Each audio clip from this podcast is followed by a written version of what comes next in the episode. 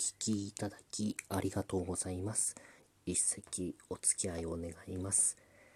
緊急事態宣言が解除されまして、で、大変天気もいいので、今日はブルーインパルスも都内は飛んでましたね。もう飛行機雲もすぐなくなっちゃうような天気の良さで、そういうのもあって、だいぶ気持ちがまあ軽くなったっていうんですかね。あの、えー、楽になっような気がいたします。公園に散歩に行きまして、公園も変わりましたね。あの、緊急事態宣言中は遊具が遊べないようになってたんですよ。あの、黄色い立ち入り禁止っていうテープで子供たちが使えないようにぐるぐる巻きになって、事件現場みたいだったんですけど、それも全部取っ払われて、子供たちがまあ大勢来て遊んでました。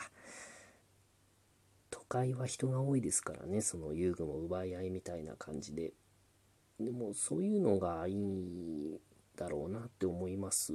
あの違うグループ同士で交渉し合ったりとか時には一緒に遊んだりとか、えー、新しい友達ができてで遊具奪われちゃって悔しくてでもそういういろんなまあ人間関係をそういうところで子供なりに、え、学んでいくよななんてことを思ったりしましたバスケのゴールが1つあるんですよあのバスケットボールのゴールが1台ありましてそこでちっちゃい子供たち、うん、小学校さ、低学年ですね。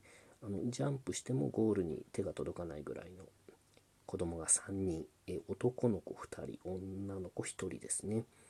ボールは1個だけで順番にシュートして遊んでまして、ドリブルして、あの、結構うまいんですよ、シュート決まって。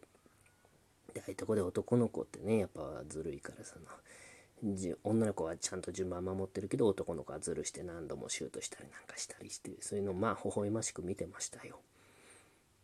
ただそこにですねあの家族が来たんですよ、えー、男の子はまあ中学生か小学校高学年ぐらいの男の子とお父さんとお母さんが来ていやうんというかこういう人たちでよかったなって思いました。例えばこれ中3の男子3人とかだとそのちっちゃい子たちがまあ場所取られてかわいそうだなとか思ったんですけど親子連れならまあそのルール作って順番に遊んだりするでしょうから。で、えー、自転車止めてお父さんがボールカゴから出してバスケットボール。でお母さんが、えー、仁王立ちして腕組んで言うんですよダンクシュート。あれ？って思ったら、あの、お父さんがドリブル開始するんですよね。ダム、ダム、ダム、ダム、ダム、ダム。で、お父さんがダンクシュート決めるんですよ。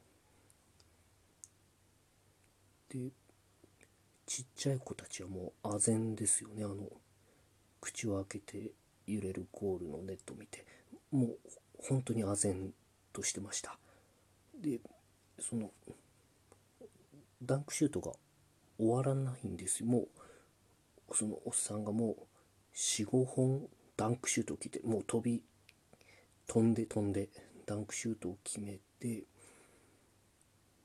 でも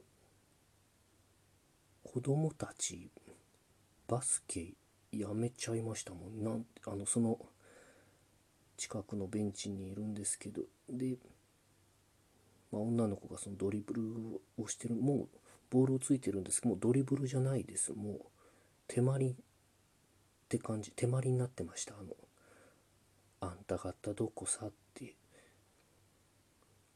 僕も思いました。あのその家族に対して。ああんた方どこさ？あの何をしてるんですかって思いましたあのひどい親がいるもんですよね。ダンクシュートじゃないですよ。あのちょっと、なんていうんですか、勝ち負けってこういうのじゃないよっていうのを言いたかったですね、双方に。すごく難しい局面でした。江戸っ子はさつきの恋の吹き流し。口先ばかり腹渡はなしなんてなことを言いますが